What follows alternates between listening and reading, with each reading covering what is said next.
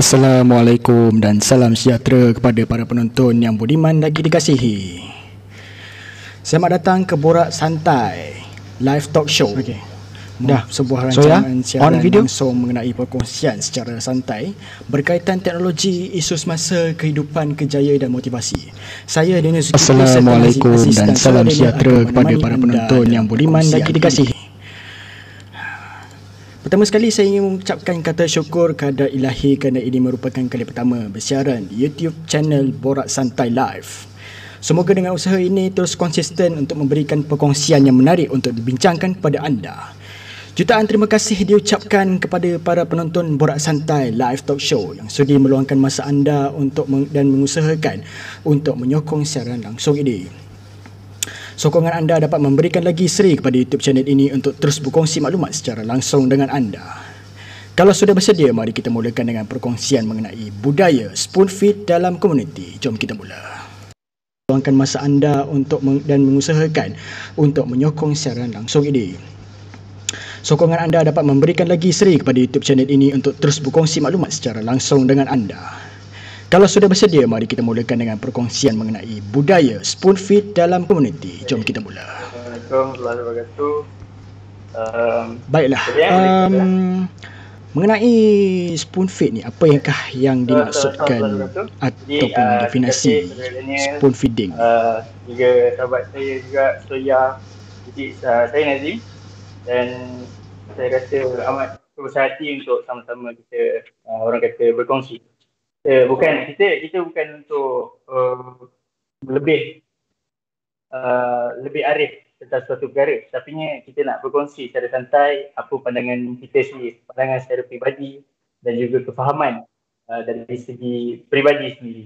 Jadinya um, saya merasakan perkara ni ataupun platform yang kita ada sekarang ni adalah satu platform yang sangat baik untuk kita sama-sama uh, borak secara santai untuk sama-sama kita share benda yang uh, orang kata mungkin kita tahu, orang lain tak tahu. Mungkin ada uh, antara yang uh, daripada panelis kita sekarang, saudara Daniel, saudara so- Soya yang lebih arif uh, tentang satu perkara. Jadi kita kita kumpul kita kumpulkan bersama, kita combinekan bersama. Jadi kita borak secara santai perkara-perkara yang kita boleh bincangkan bersama. InsyaAllah. Jadi untuk spoon feeding ni, uh, kita terus pada feeding punya definisi. Kalau spoon feeding ni dia tak ada definisi yang betul-betul um, fix ataupun betul-betul tetap. Tapi tapi dalam pada uh, masa yang sama kita juga boleh faham secara langsung yang maksud spoon feeding ni adalah um, orang kata ditunggu, menunggu orang menyuap sesuatu. Ha, jadinya kalau kata kita sebagai seorang manusia kita menunggu orang menyuap makanan kepada kita. Jadi itulah definisi spoon feeding secara asasnya lah. Jadinya uh, terma spoon feeding ni dia bukannya satu perkara yang asing lagi kita dengar. Isu ni dah lama kita dengar, dah lama kita perhatikan, dah lama kita uh, lihat benda ni semakin membara dan juga perkara yang memberi impak yang sangat-sangat uh, negatif di masa yang akan datang. Maknanya kalau kita lihat spoon feeding ni mungkin satu perkara yang kecil. Mungkin waktu kecil kita tak ada masalah. Kita rasa macam, oh okey tak apa. Kita sediakan sesuatu. Kita berikan sesuatu kita sediakan apa yang mereka nak. Kita berikan apa yang mereka nak. Tapi perkara yang kecil ni mungkin dipandang enteng, mungkin dipandang remeh. Namun perkara inilah yang mula membarah dalam masyarakat kita, dalam komuniti, dalam yang menjadi sebagai satu budaya yang susah untuk betulkan. Jadi orang kata biasakan yang betul, betulkan yang biasa. Jadinya benda tu satu perkara yang benar, mungkin tak biasa untuk kita uh, latih orang untuk uh, mungkin anak-anak kita lah di, masa akan datang untuk kita latih uh, daripada spoon feeding uh, kemudian untuk orang sikit-sikit membuat uh, membuat satu perkara sendiri. Macam orang kata dulu kecil-kecil saya jadi baby kita bagi makan bagi suap. Uh, lepas tu slow-slow kita makan sendiri pakai tangan pakai sudu dan sebagainya. Dan itu adalah proses yang betul dan itu adalah satu proses yang patut kita orang kata contoh dalam semua aspek hidup. Uh, terutama sekali dalam ilmu lah. Allah. Jadi uh, mungkin saudara Soya boleh kongsikan lagi kita raikan sama-sama pendapat-pendapat yang ada. InsyaAllah. Eh, InsyaAllah. Uh, kalau apa contoh uh, dalam saya punya pandangan berkaitan dengan apa ni budaya spoon.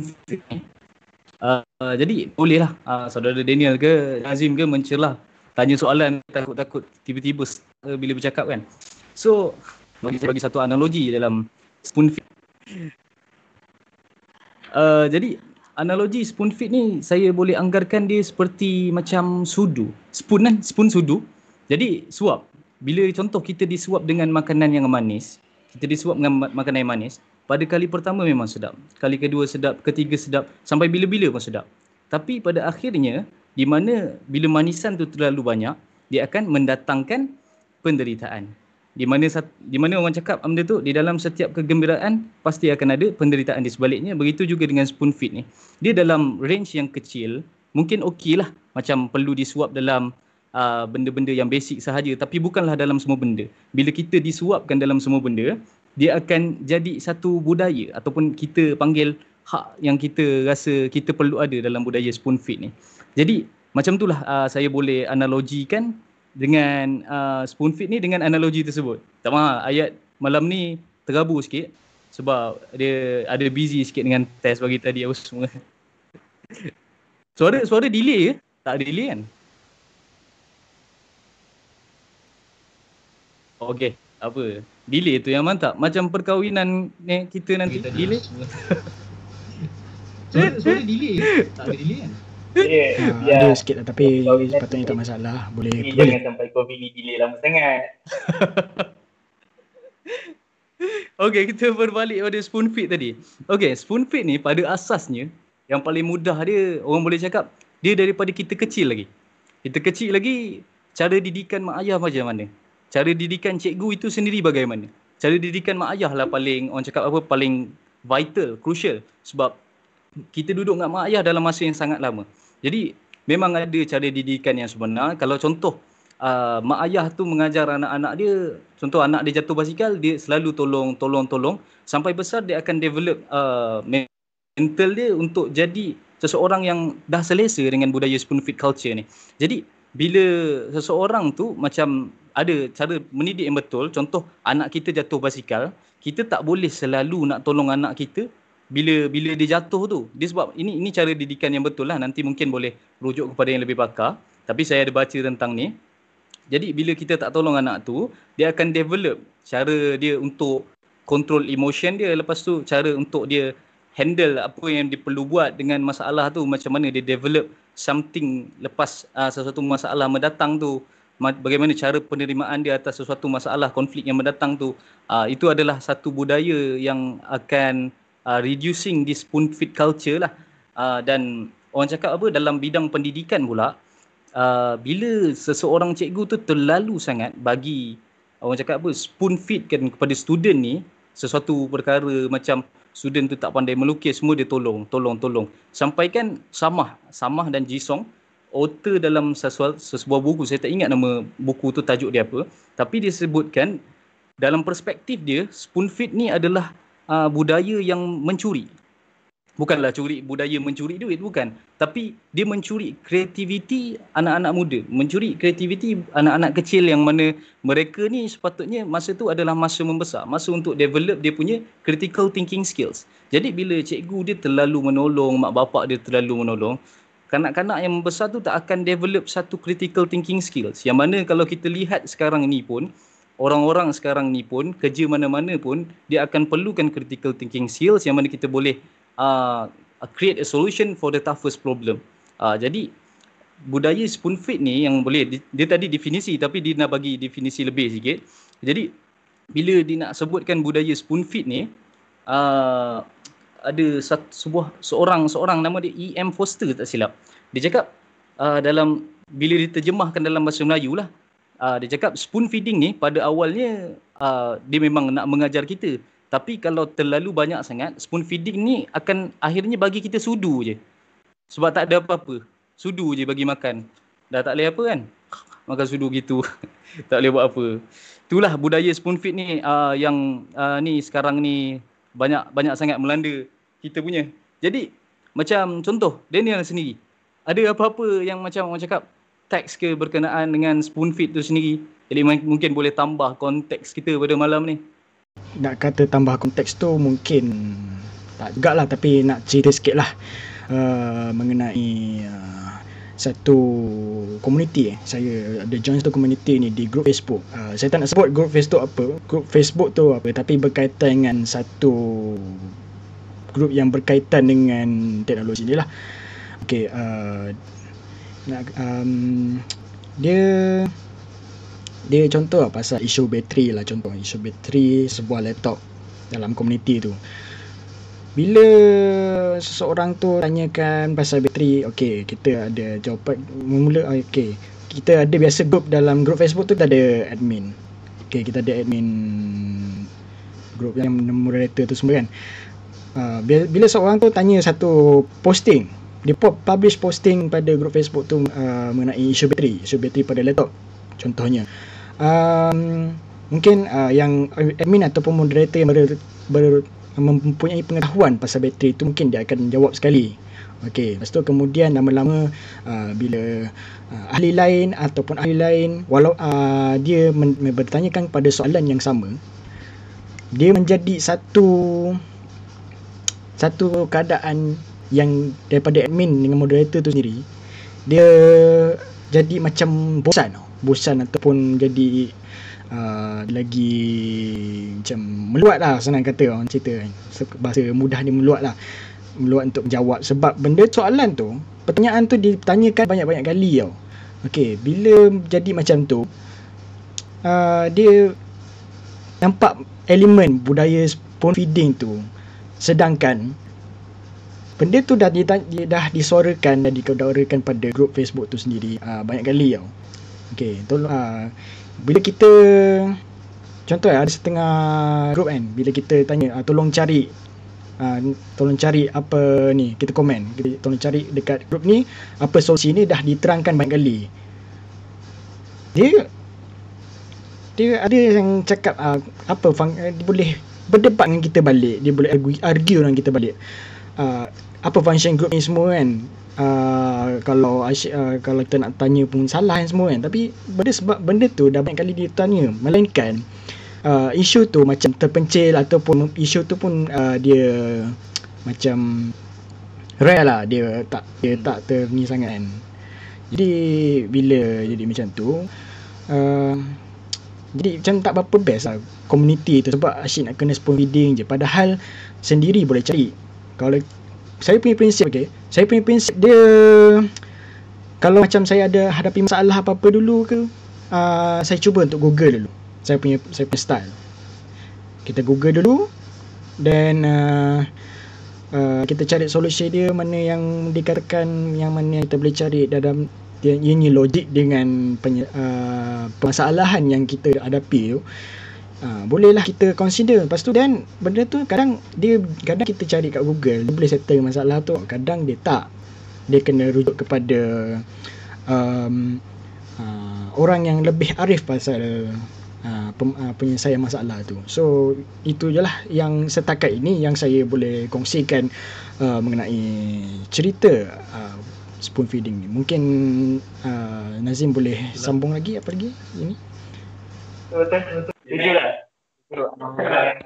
Dengan dengan ni cerita tadi kan mana uh, apa orang dekat dalam komuniti ni kadang-kadang dia sendiri kata oh okey dia nak tanya kan. Lepas tu dia boleh dia boleh persoalkan lagi. Dia tanya benda sama orang dah cakap kalau A apa tu satu tambah satu tu memang dua. Memang dah bagi tahu banyak kali. Tapi nya dia tetap lagi tanya satu tambah satu tu dua? Ah dua ke? Ataupun satu tambah satu tu berapa berapa? Ah betul. Maknanya, benda benda yang memang dah ada. Cumanya uh, orang kata dia berani lagi untuk berdebat kata apa? Komuniti? Dia bukan nak kata yalah betul lah. Uh, orang kata uh, malu bertanya tak jalan. Tapi ni kalau dah bertanya banyak kali tapi tahu jalan tu buat apa? Itu nak mengurat namanya. Jadinya uh, itulah. Dia benda yang benda yang ada bagi saya saya pun setuju dengan prinsip Daniel mungkin saya pun ada prinsip yang sama yang mana kalau kita ada masalah tu kita cuba untuk dulu kita cuba selesaikan dulu cari apa yang patut cari solusi kita fikirkan perkara yang terbaik. Sebab betul lah kalau kita cakap pasal critical thinking. Critical, uh, critical thinking ni bukan satu perkara yang uh, kita dapat belajar waktu sekolah. Waktu sekolah benda ni tak bukan bukan satu subjek yang diajar. Uh, tapi dia satu perkara yang kita kena cari sendiri. Uh, itulah dia kalau nak spoon feeding critical thinking tak jadi critical thinking lah. Uh, jadinya, jadinya Ha, betul lah. kalau kalau kita, kalau kita cakap pasal critical thinking ni pun dia patutnya benda ni adalah dekat dalam uh, orang kata subjek di sekolah menengah ke ataupun maybe benda tu boleh didedahkan lebih uh, daripada kaunselor ataupun cikgu-cikgu kaunseling. Mungkin kalau dia nak ambil moder- moderator ataupun motivator daripada orang lain ke apa, benda tu satu perkara yang patut ada. Sebab kalau kita kata daripada sekolah rendah, sekolah rendah kita ada uh, benda tu satu perkara yang bagus. Yang mana kita itu adalah satu proses kita uh, proses pembelajaran. Proses untuk kita belajar macam mana apa dunia ni apa perkara yang kita patut belajar. Asas-asas dalam kehidupan asas-asas untuk ilmu-ilmu yang ada dalam dunia ni. Namun begitu kalau kita nak tunggu je cikgu aja daripada dulu sampai sekarang ah tu yang jadi macam grup-grup Facebook grup-grup WhatsApp yang percaya mati tu ah payahlah info datang terus percaya percaya macam macam Bunga tanya cengkeh. Ah, bunga cengkeh. Aduh. Dah macam saya kata lah. Dulu dulu dia bagi spoon feeding ada isi. Sekarang tinggal sudu je. Ah tu yang tak ada apa-apa dapat semua masuk je. Tinggal sudu je kan? Ah gitulah. Itulah ibaratnya. Jadinya uh, bila kita cakapkan pasal spoon feeding ni dia, dia bukan satu perkara yang salah. Dia satu perkara yang perlu untuk meletakkan asas. Jadinya bila kita dah ada asas, kita dah lengkapkan satu proses, kita perlu untuk naik ke satu proses lagi. Maknanya macam kita, kita punya sekolah lah. Kita ada sekolah, lepas tu kita ada sekolah rendah, kemudian kita ada sekolah menengah, lepas tu kita ada peringkat universiti. Jadinya benda yang apply dekat uh, dalam sistem pembelajaran kita ni, critical thinking yang ada ni, kebiasaannya memang apply untuk sekolah, uh, untuk lepasan sekolah. Maknanya dalam peringkat, uh, mungkin pasna dalam peringkat uh, siswa dalam peringkat universiti dan sebagainya.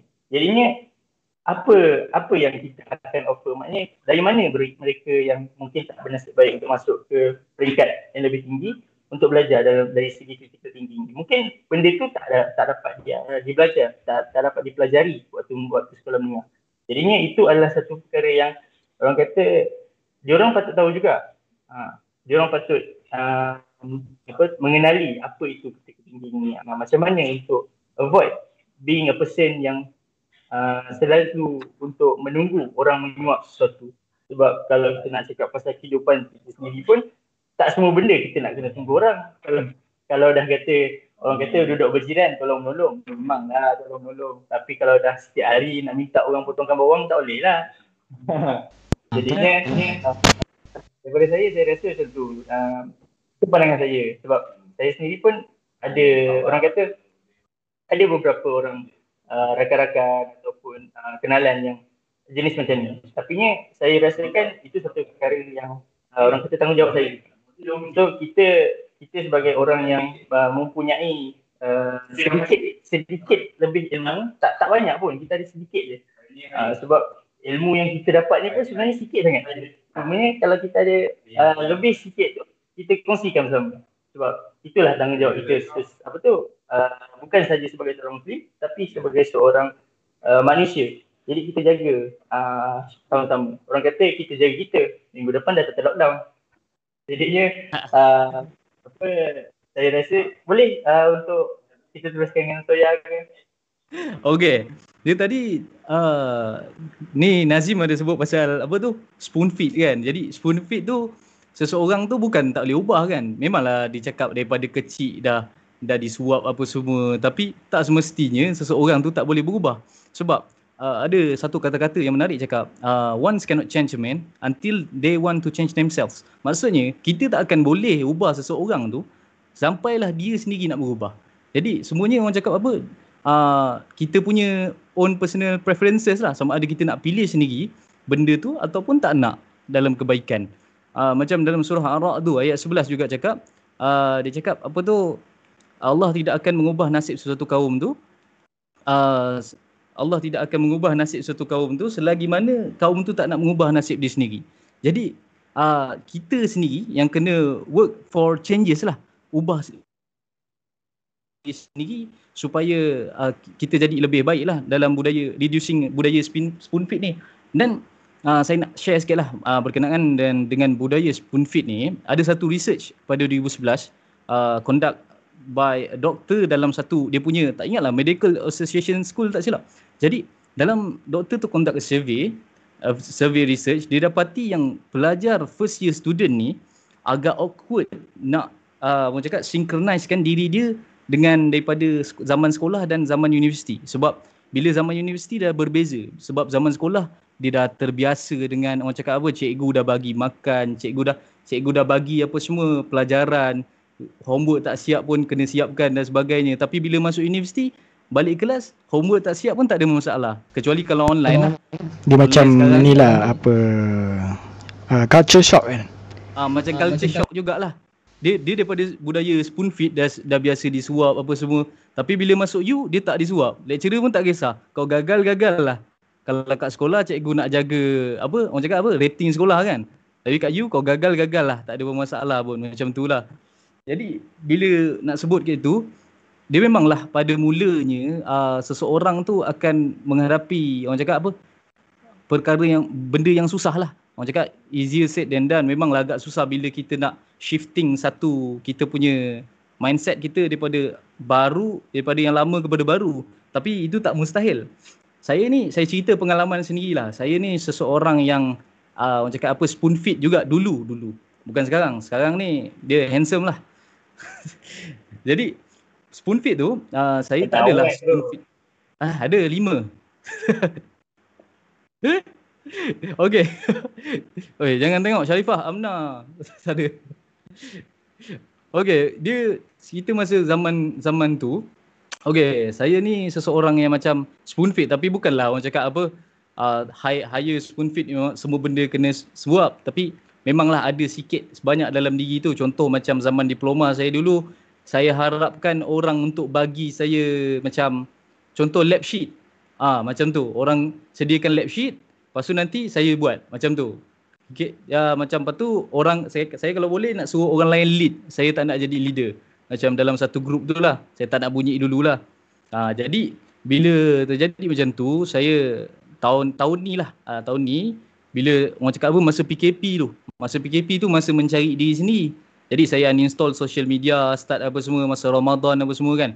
Jadi sedikit sebanyak dia mengubah cara hidup saya lah uh, daripada segi habit itu sendiri ubah cara hidup uh, dia orang cakap apa dalam bidang psikologi itu sendiri cara nak buang orang cakap apa nak nak build satu habit yang baru untuk reducing this spoon feed culture ni kita nak buang spoon feed culture ni daripada seseorang tu seseorang tu kena berubah sendiri lepas tu seseorang tu kena buang something yang boleh distract dia contoh macam saya dulu something yang distract saya bila nak buat kerja adalah social media jadi saya uninstall semua social media dan uh, slowkan bermain phone selama seminggu. Jadi sedikit sebanyak daripada selepas seminggu tu saya dapati yang social media ni tak ada apa pun sebenarnya.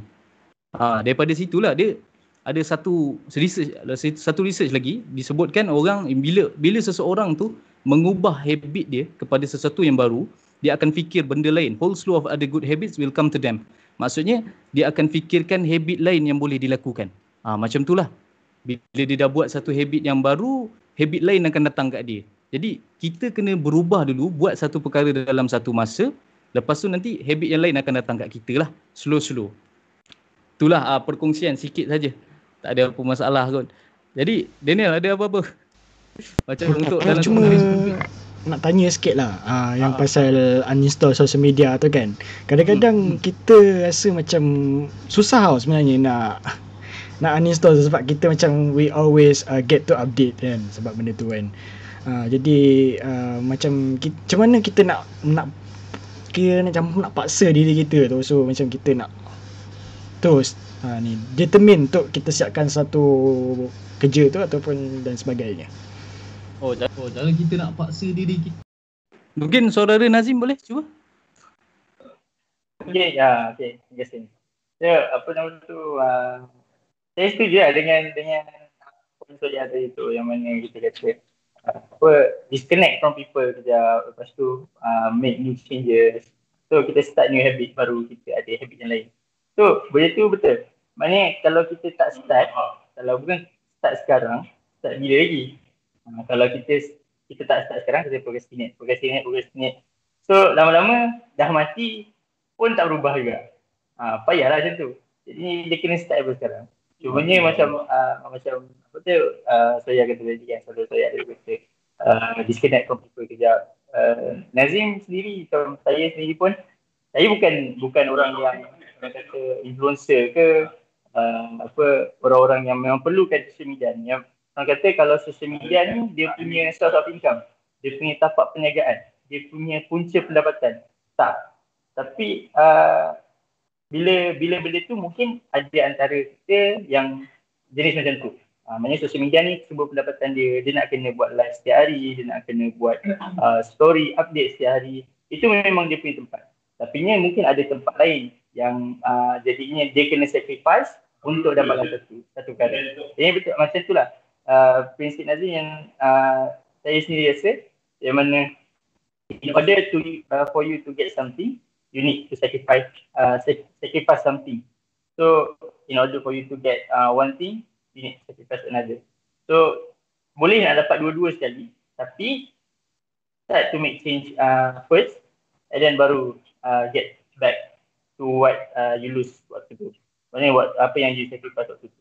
Sebab kalau kita nak kata we are sacrificing uh, things for future, benda tu tak tak pernah orang kata tak pernah membuang masa.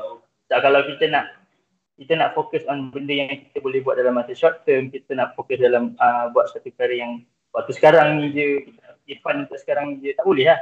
Uh, sebab kalau boleh benda tu kita nak buat sometimes untuk reduce kita punya. Sebab kita juga nak nak kena ada fun, kita nak kena ada seronok-seronok. Uh, kata nak santai-santai gitu. Kalau tak santai, uh, itu yang uh, memang tak boleh tak boleh keluar hidup. Jadinya tapi nya ada link lah. Ada dia punya had dia sendiri. Maknanya kalau kita nak santai tu santai relax-relax je. Tapi tahu bila kita nak cuba ubah diri kita jadi yang lebih baik. Sebab lagi bagus untuk kita kata apa? Uh, semalam, eh, hari ni adalah lebih baik daripada semalam.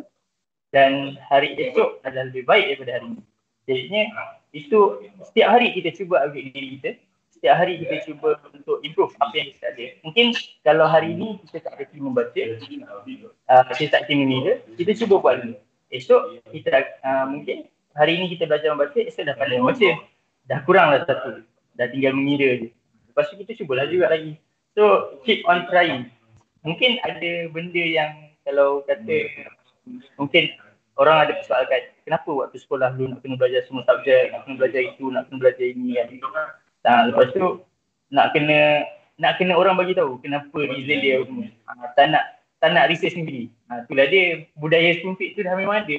Jadinya dia tak nak cuba cari sendiri. Kenapa ha, nak kena belajar ha, benda-benda ni semua.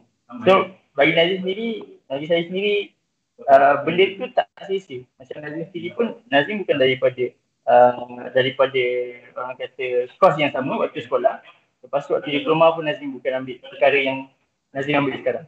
Maknanya tiga-tiga peringkat tu Nazim belajar benda-benda yang lain. Benda-benda yang berbeza. Jadinya uh, tak pernah rugi. Kalau kita cakap pasal ilmu ni, belajar tak pernah rugi. Dan benda itulah yang bantu untuk mematangkan kita from time to time dari dari semasa dari masa ke masa dan bila kita tambah baik lagi dengan kita punya budaya untuk uh, apa budaya ingin tahu. Rasa ingin tahu tu mendalam maksudnya tinggi. Rasa nak, nak cari satu benda nak tahu perkara yang sebenar. Ha, itulah uh, titik permulaan untuk kita tinggalkan spoon feeding dari itu jadi kalau spoon feeding dari itu kita uh, kita kekal kekalkan sampailah kita punya umur tua payahlah. Ha, jadi nanti itu yang sampai orang kata Bitcoin ni lah, Bitcoin ni tak betul lah, apalah, cubalah research dulu ke apa kan. So, kalau kita baca, kalau kita baca betul-betul, kita fahamkan betul-betul blockchain tu apa, kita fahamkan Bitcoin ni apa benda, kita akan tahu. Tapi ni kalau tapi ni kalau kita nak cari artikel tu, carilah artikel yang berasas. Maknanya kalau kita baca tu janganlah kita rasa macam media mainstream ni orang ramai follow, orang ramai suka. Tak bermakna yang orang suka tu betul. Tak bermakna yang orang follow ramai ni betul. Ha, jadi ni kita cari, kita cuba cari perbezaan. Maknanya kita cari persamaan. Daripada situ kita jumpa. Ha, ada benda yang betul, ada yang benda yang salah. Jadi kita tahu nak differentiate, kita nak uh, bezakan antara betul dengan salah. Jadi dari situlah kita dapat ilmu yang betul, ilmu yang sunnah. Ha, jadi ini, tapi ini pukul rata je semua, dapat pula mesej daripada daripada grup WhatsApp, daripada Facebook. Lepas tu saya bulat-bulat. Ha, memang payah lah macam tu. Sampai bila pun tak berubah nak nak harapkan Malaysia apa kereta terbang dah 2021 yang terbang covid je pasal duit pasal duit terbang. Duit terbang betul. Duit tak payah cakap lah. Bila dah terbang hutang lah apalah itu aset itu jual aset ini jual. Ah ha, semua nak semua nak ditaram ni ha. betul. Sebenarnya tu juga ah ha, masa sangat. Setuju dengan Nazim. Dia sebut pasal orang cakap pasal budaya spoon feed dan sebagainya. Tapi ada nak tambah sikit. Macam macam take up tadilah. Uh, uh, tapi kita guna bahasa yang puitis sikit. Ada beza orang yang mencari ilmu dengan orang yang menunggu ilmu. Uh, orang yang menunggu ilmu tu dia ada graf dia. Saya tak silap. Dulu ada saya simpan graf dia. Orang yang menunggu ilmu tu graf dia dia akan serata je. Dia, dia tu, sebab dia tunggu kan dia tunggu sampai sambungan bagi dia dalam budaya spoon feed itu sendirilah tapi orang yang mencari ilmu dia punya orang cakap apa? Uh, orang cakap apa? Pemikiran dia akan lebih meningkat lah akan meningkat lah, meningkat lah. increasing. Depa, sebab bila kita menunggu ilmu uh, itulah uh, yang disebutkan dengan perbincangan kita malam ni. Budaya spoon feed yang dalam society kita. Masalah orang cakap apa, cakap apa? Uh, dalam soft apps yang orang cakap apa? Website yang sendiri website yang semua orang tahu yang kita setiap hari guna pun tak digunakan. Walaupun setiap hari inilah. Setiap hari kita guna Google tu sendiri. Tapi bila bila nak cari tentang sesuatu benda kita lebih dengar Mak Teh cakap pasal vaksin bunga cengkeh apa sumak dan sebagainya. Itu yang dia percaya Google tak nak percaya. Google dia cakap dikatanya agenda Yahudi. Boleh dia fikir macam tu eh. Itulah ada beza orang mencari ilmu dan menunggu ilmu Okey, baiklah kita uh, akan berehat seketika dan diiringi dengan sebuah lagu raya memandangkan kita masih berada di bulan Syawal. Jadi saya ingin mengetengahkan sebuah lagu daripada Rahman Rahim iaitu Selamat Berhari Raya. Enjoy.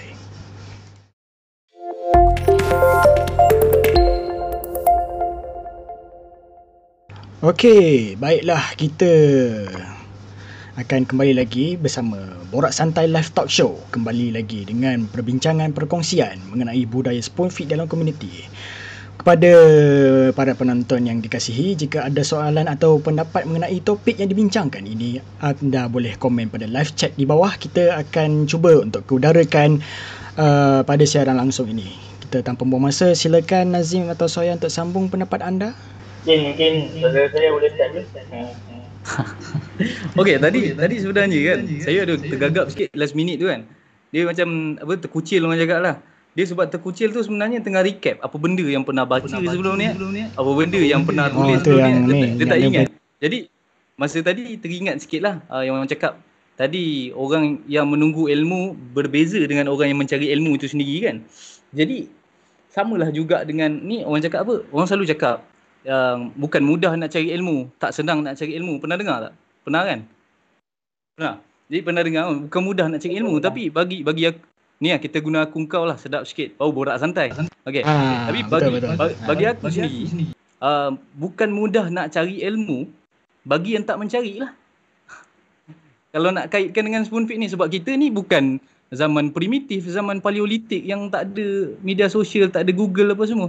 Jadi bukan mudah nak cari ilmu bagi yang tak mencari tapi mudah mencari ilmu bagi yang mencari. Kita ni mudah aja nak dapat ilmu. Semua di hujung jari. Semua benda kita boleh buat sekarang ni. Nak masuk webinar free banyak apa semua kan.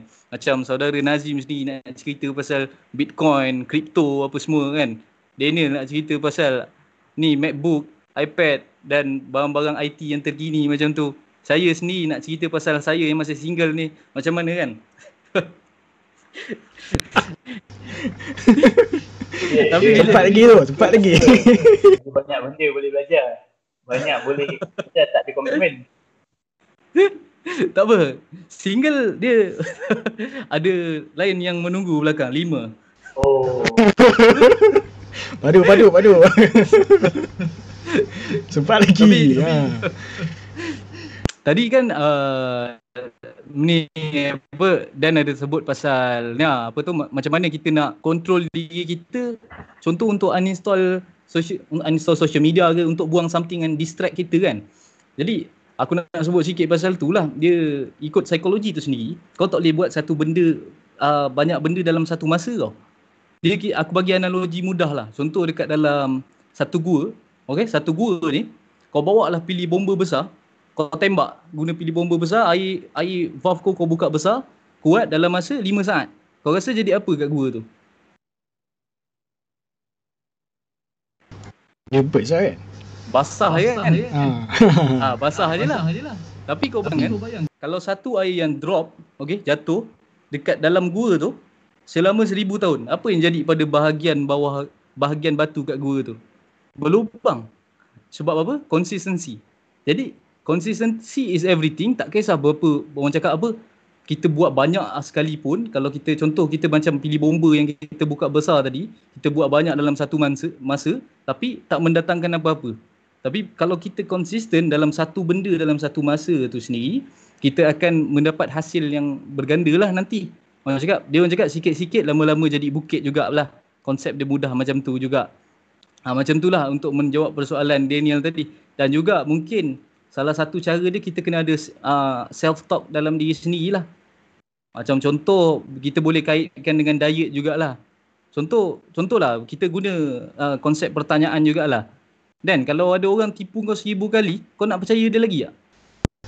Memang tak lah nak tipu dia, dia ki- tipu kita banyak kali. Tipu kau seribu kali. Ha, sekali pun dah ish. Takkan ada ni kan. Ha. Ha, Ha. ha, Betul lah. ha, ha. Cuba bayang di kau sendiri tipu diri kau banyak kali. Macam aku sendiri tipu diri aku seribu kali. Nak diet tak diet tapi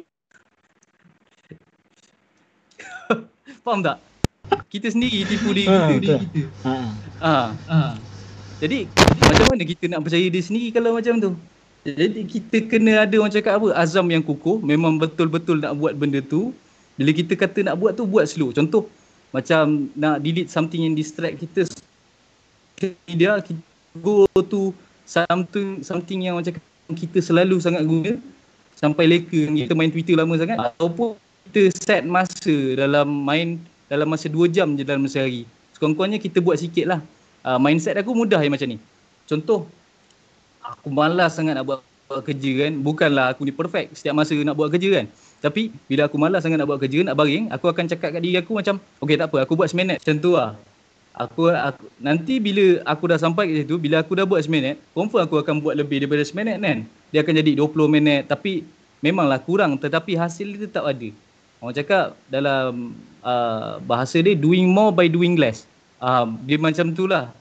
Doing more by doing less. Uh, itulah perkongsian aku pasal yang ni yang pasal kita bincang tadi. Adalah masuk selit-selit sikit pasal spoon feed.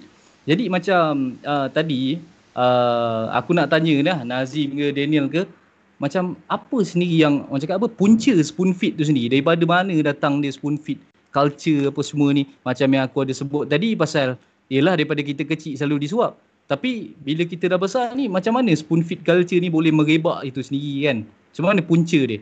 Ha, mungkin Nazim boleh sendiri borak pasal ni? Baik, baik. Jadi uh, apa betul lah uh, macam saudara saya kata Ian apa, sikit-sikit biar biar kita mula sikit-sikit sikit-sikit lama-lama jadi bukit. Uh, biar benda tu semua konsisten, biar benda tu sentiasa, sentiasa berterusan. Orang kata uh, kalau dalam istilah Islam ni istiqamah. Uh, jadi ni semua benda kita kena istiqamah. Daripada kita buat benda tu biar berterusan. Jangan kita buat orang kata hangat-hangat tai ayam. Ha, sudah-sudahnya pijat tai ayam kat tepi jalan lepas tu marah orang lain. Tak ada, tak ada kaitan pun sebenarnya. Sebenarnya, uh, nah, betul.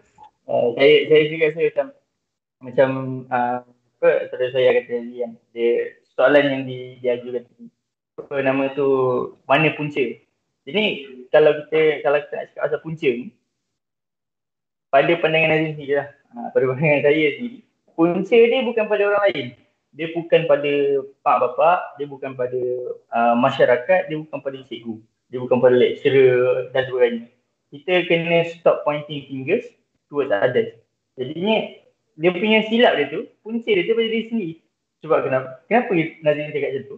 Sebab kalau kita tak ada usaha untuk berubah, kalau kita tak ada usaha untuk cari satu perkara yang baru, cari benda yang lain, maknanya kita nak menunggu. Orang kata uh, yang yang pipih tak akan datang bergul, uh, apa tu? Yang bulat akan datang bergolek, yang pipih tak akan datang melayang. Uh, tak tahulah yang mana satu betul, terbalik ke apa, tak tahulah. Tapi ni uh, mana-mana pun betul dia. Dia tak akan datang kalau kita asyik tunggu je. Jadinya dia punya kesilapan itu puncanya itu daripada diri sendiri.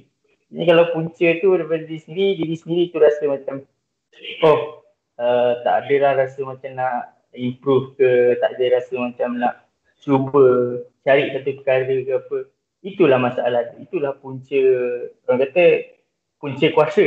Ha, macam mana spoon feeding ini membarah dekat dalam masyarakat itu sendiri.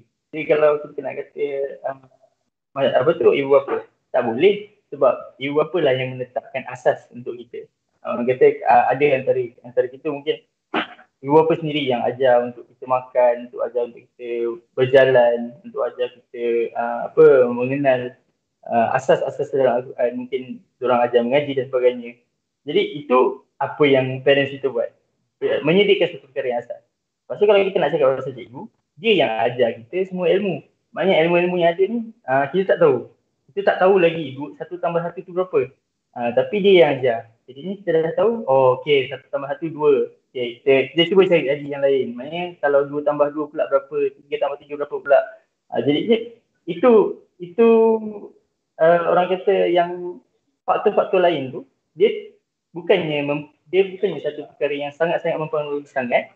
Tapi ni dia titik apa tu, uh, titik mula dia tu daripada masyarakat tu sendiri. Daripada kita punya diri sendiri. Jadi kalau kita cuba untuk berubah, uh, dia punya punca tu akan mula hilang lah. Kalau kita uh, cuba untuk uh, menyalah, uh, apa tu terus menyalahkan orang lain, uh, dia akan jadi macam tu lah. Cumanya, setiap orang ada peranan masing-masing. Jadi semua orang ada tanggungjawab masing-masing. Jadi kalau macam contoh, mungkin Nazim rasa kalau kita kata uh, solusi, kalau kita nak cakap pasal solusi kepada spoon feeding. Mungkin kalau daripada uh, pihak uh, atasan sendiri ataupun mungkin daripada uh, sisi pendidikan sendiri dia kita boleh mula terapkan yang mana uh, cara-cara untuk kita research dan sebagainya waktu kita dalam peringkat universiti ni kita mulakan benda tu di peringkat awal. Maknanya dalam sekolah menengah. Maknanya dalam sekolah dalam peringkat sekolah menengah tu kita dah mula. Ada um, apa tu diajar macam mana untuk kita buat research. Uh, macam mana untuk kita dapatkan satu uh, satu-satu artikel ataupun satu-satu maklumat yang betul daripada mana kita nak citing uh, kita nak buat citation untuk uh, maklumat-maklumat tersebut macam mana. Ya benda tu uh, mungkin benda tu boleh disolusi daripada tak pendidikan. Uh, jadinya bukan kalau kita nak cakap pasal uh, apa kalau kita nak kata nak menyalahkan semua orang tu tak boleh lah kalau kita salahkan orang tak bagi solusi tak boleh uh, macam tu jadinya setiap orang ada dia punya peranan masing-masing. Maknanya kalau macam ibu bapa, uh, cukup sekadar kita ajar yang asas. Lepas tu kita cuba minta ajar anak-anak kita, ajar uh, ajar dia orang cara untuk explore lagi, untuk cara untuk uh, cari lagi benda yang baru. Maknanya kita bagi peluang untuk dia orang uh, explore dunia ni.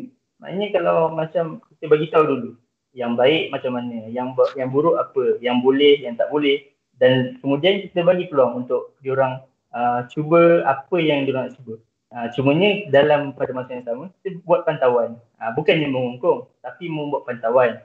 Uh, yang mana kalau kita rasa perkara itu sebenarnya tak elok ataupun perkara itu dilarang di sisi agama dan sebagainya, kita letakkan uh, apa kita letakkan had had kepada mereka. Ini kita tegur lah. Tegur dengan cara bukan macam waktu kita umur 10 tahun boleh rotan-rotan. Ini kalau umur 10 tahun rotan-rotan, uh, kan kita pisau yang datang orang sekarang ni bukan bukan boleh main-main lah. Emosi dengan tak stabil ni macam-macam. Jadinya itulah dia. Uh, apa kalau kita nak kata uh, punca, uh, Nazim rasa puncanya titik titik puncanya daripada kita punya diri sendiri. Dan pada masa yang sama, orang yang lain perlu memainkan peranan. Maknanya uh, masyarakat perlu mainkan peranan. Maknanya jangan terlalu uh, apa kalau orang minta bagi je, bagi je, bagi je. Tak boleh lah macam tu. Cuba instead of kita sentiasa bagikan, kita ajar dia orang, kita bagi dia orang joran, ajar dia orang memancing. Jadinya kalau dia orang dah pandai memancing, dia orang boleh makan ikan tu sendiri. Tak payah pertolongan kita. Ha, itu daripada sisi masyarakat.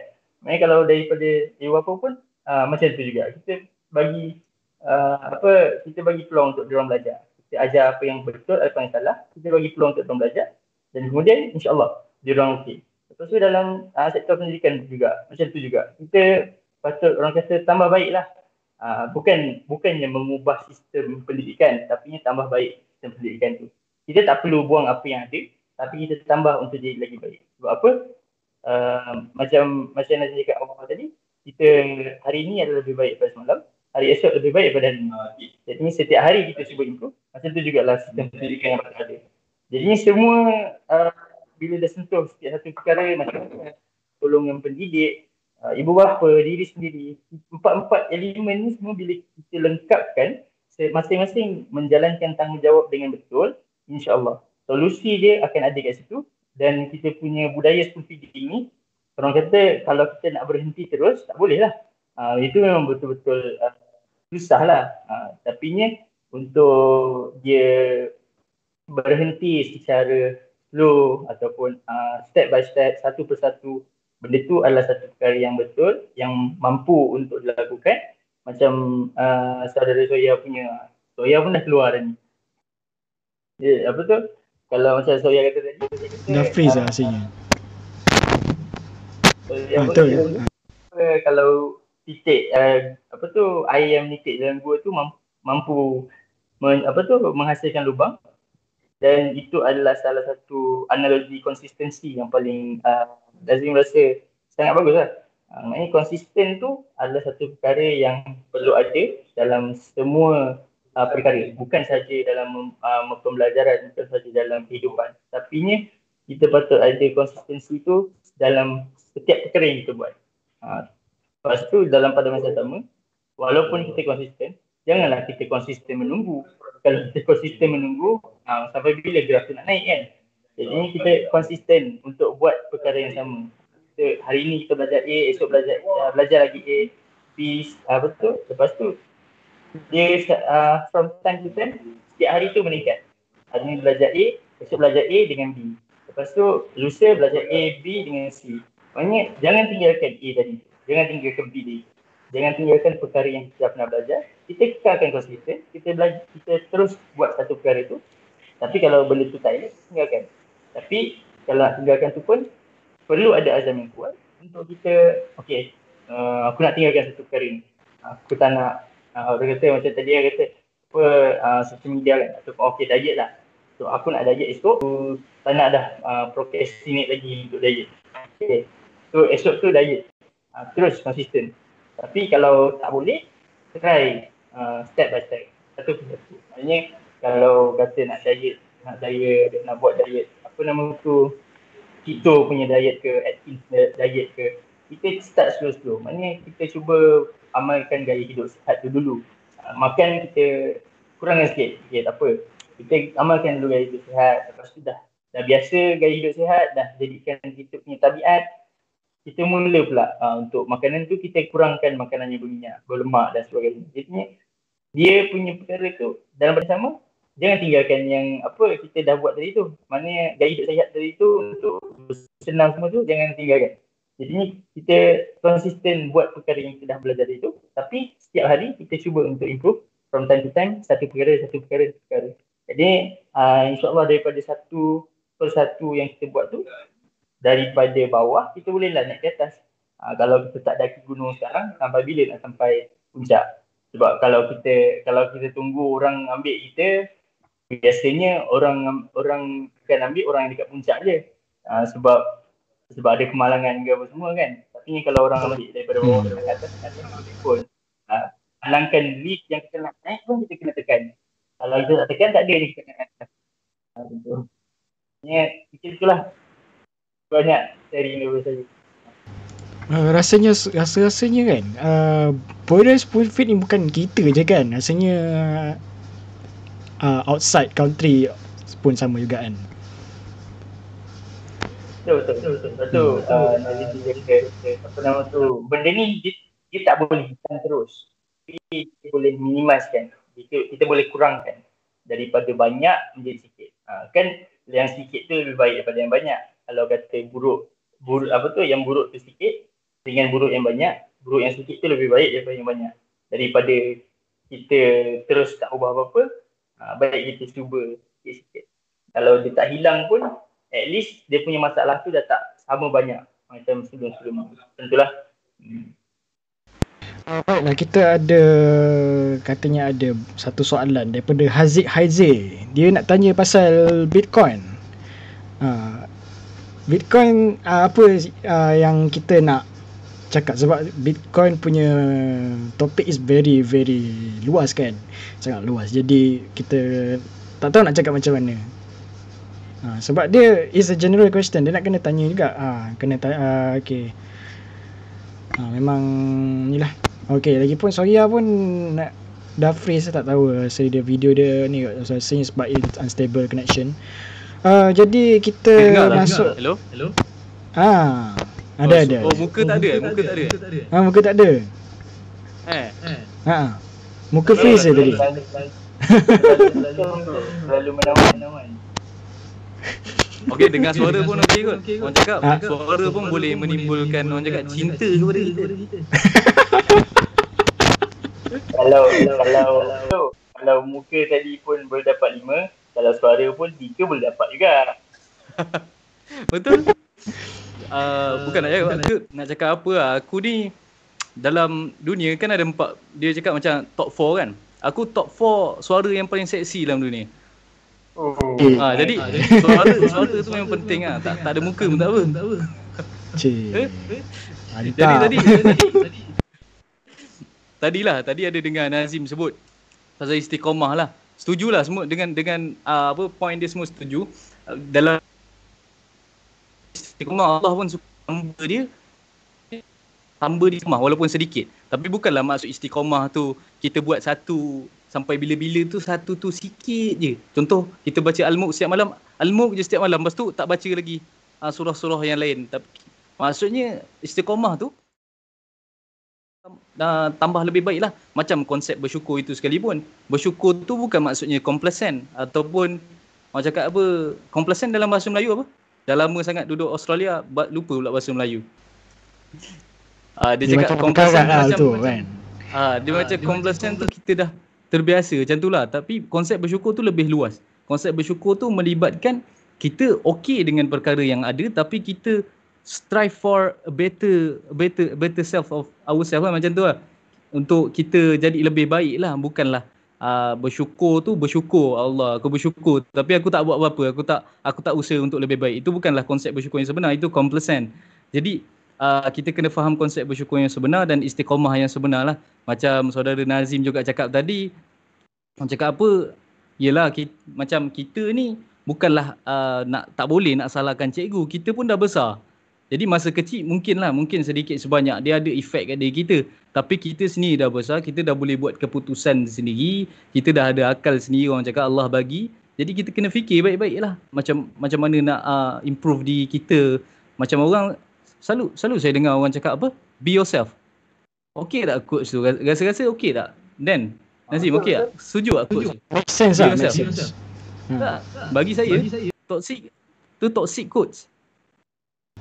Toxic eh? Oh, ha, dia toxic dia. Okey, saya bagi satu aku bagi perspektif aku lah. Dia saya aku pula. Akulah lepas ni.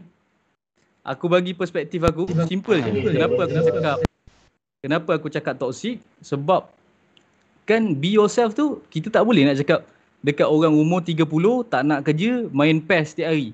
Eh be yourself tak apa be yourself. That's a toxic quote. Tapi kita boleh guna yang lebih orang cakap apa version aku sendiri be a better version of yourself. Maksudnya kita be something better lah bukan be yourself be yourself. Kita sebab kita ni tak pernah akan mencapai kebaikan tu. Sekurang-kurangnya kita strive for a better things lah in ourselves. Macam tu lah yang aku boleh kongsikan dan kita masuk pula bahagian spoon feed. Ah, nak nak aku aku aku share sikitlah pasal spoon feed. Alang-alang aku dah sediakan konteks dia sendiri. Okey. Ah, dalam bahagian bahagian Okey, dalam bahagian spoon feed ni dalam bahasa orang cakap Melayunya sendiri dipanggil budaya tongkat. Bud- Kenapa budaya tongkat? Kita tengok sendirilah kalau orang berjalan uh, contoh patah kaki, aku patah kaki dulu, aku kena menggunakan tongkat. Uh, orang tu kena menggunakan tongkat. Uh, tu bukanlah bukanlah maksud tu spoon feed kat situ. Tapi orang Melayu panggil ni adalah budaya tongkat dalam bahasa bakunya lah. Kan? Jadi dalam budaya tongkat ni disebutkan bangsa yang kuat adalah bangsa yang berdikari. Jadi bila kita tak pandai berdikari, macam mana kita nak cakap yang kita ni sebuah bangsa yang kuat, sebuah bangsa yang gagah, yang boleh mengalahkan Israel dan sebagainya. Berdikari pun tak pandai, asyik kena spoon feed je apa semua. Macam mana kita nak cakap kita ni bangsa yang kuat? Kita kita tengok balik apa sejarah yang lampau lah.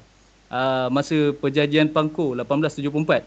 Uh, dia pergaduhan antara orang cakap apa kongsi gelap Cina Gihin dan Haisan ingat lagi tak sejarah form 3 tak silap ah uh, yang itulah kita lihat ah, masa tu raja muda dia raja Abdullah. Raja Abdullah dengan Sir Andrew Clark. Dia raja Abdullah masa tu dia dah tak tahu nak buat apa sebab dia tak ditabalkan sebagai raja. Sebab dia tak dia tak hadir kat upacara peng, pengebumian bapak dia. Itulah masalah dia. Bapak dia mati tapi dia tak hadir upacara pengebumian jadi dia tak dapat awak cakap apa ditabalkan sebagai raja lah. Raja apa lagi seorang tu yang sepatutnya ditabalkan sebagai raja lah. Tapi disebabkan tu dia tak tahu nak buat apa jadi dia nak disuap tapi dia tak nak menggunakan saluran yang betul wahana yang betul. Dia panggil British masuk Malaysia. Spoon feed of British jadi disebabkan kelalaian pemimpin tu termeterailah perjanjian Pangko 1874 bersama Raja Abdullah, Sir Andrew Clark dengan pembesar-pembesar Melayu lain dan JWW Birch dilantik sebagai residen dekat inilah Pangko tu sendiri dekat Perak dan disebabkan kelalaian pemimpin jatuhlah tanah air kita dekat penjajah. Ah itu itu adalah kelalaian pemimpin dan disebabkan budaya spoon feed itu sendirilah budaya yang minta disuam oleh anasir-anasir lain. Kita tak nak berdikari sendiri macam mana nak cari solusi pergi berdebat ke pergi panggil orang-orang kampung ke cakap dia ni seorang yang kompeten ke tak nak. Kita nak panggil panggil orang-orang yang ada besar kuasa tak nak berdikari sendiri. Macam itulah. Ah jadi kalau dalam bahasa mudahnya orang yang spoon feed ni disebutkan seseorang yang selalu orang cakap apa disuap selalu disediakan semua perkara untuk dia nanti akan ada satu masa dia akan anggap yang benda tu datang kat dia suapan tu adalah benda yang wajib datang kat dia. Contoh kita suap baby makan satu hari bila dia besar dia akan nak kita suap lagi. Sebab apa? Sebab dia fikir eh ni hak aku. Patutnya dia dia lah kena suap aku kan. Tapi macam tu jugalah budaya kita. Macam yang uh, kongsikan tadi dekat apa orang cakap page IT tu sendiri. Walaupun benda yang simple tu boleh cari Google, boleh scroll bawah-bawah hmm. persoalan tu sendiri. Betul. Tapi dia orang nak tanya juga. Lepas tu dia orang argue lagi. Dia cakap dia fikir tu hak dia untuk bertanya dan hak dia untuk mendapat jawapan. Dia tak nak cari sendiri. Dia perlukan orang lain untuk mencari sebab dia fikir kewajipan dia. Ha, nak tambah alas lah. Itulah sebab Tuan Dr. Mahathir sendiri cakap, orang cakap apa? Dia cakap matrix tu Matrix adalah pintu belakang bangsa Melayu untuk masuk universiti.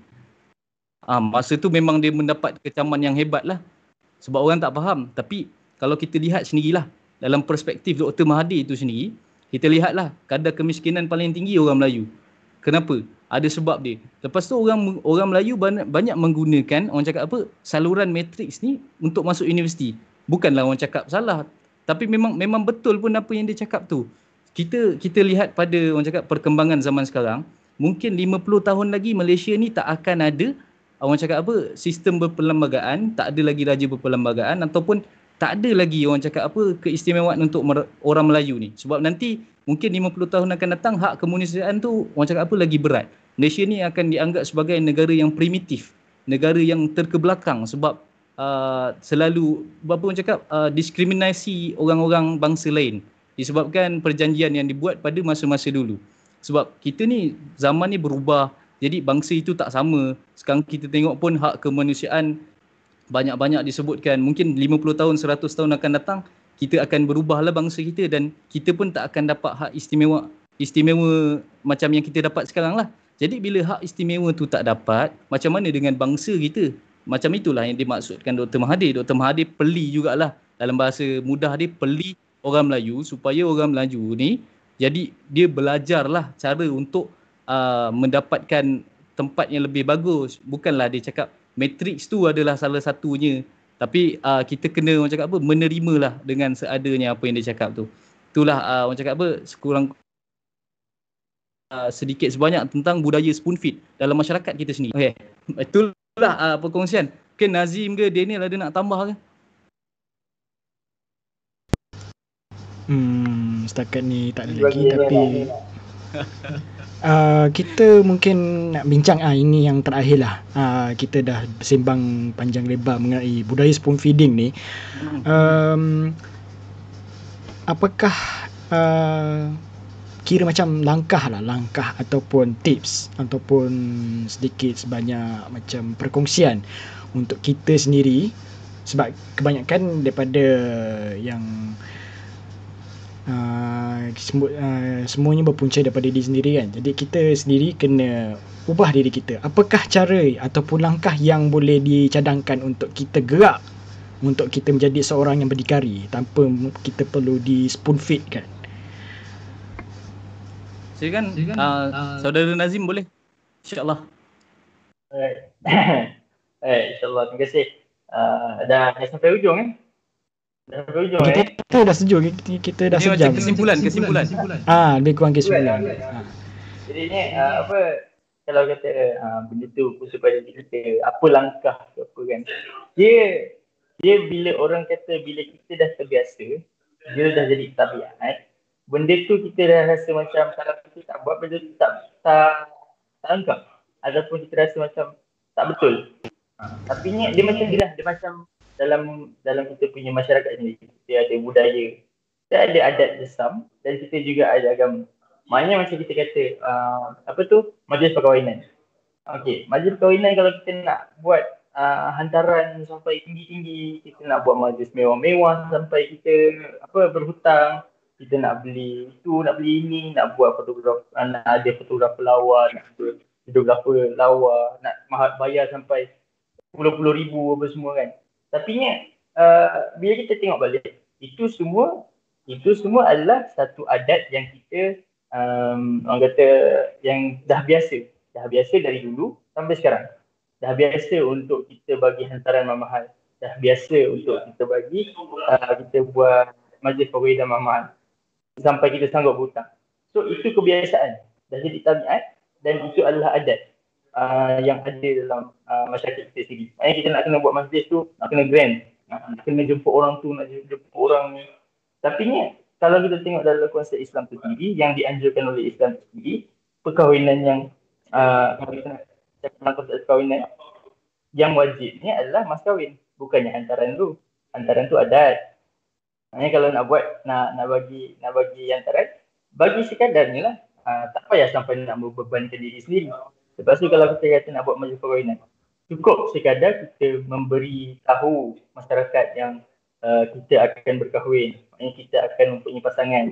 Nah, jadi selepas ni kita uh, kita bagi tahu lah kita bagi tahu masyarakat yang kita ni berstatus berkahwin. Maknanya tak ada lagi uh, bila orang nampak oh dia ni melakukan satu perkara yang tak elok ataupun bila nampak bila orang nampak oh jalan pegang tangan ha, tapi ni suami isteri sebenarnya tapi orang tak tahu ha, tu adalah apa tu orang kata point sebenar ataupun uh, apa sebab kenapa perkahwinan ni dibuatkan uh, dibuat secara uh, public.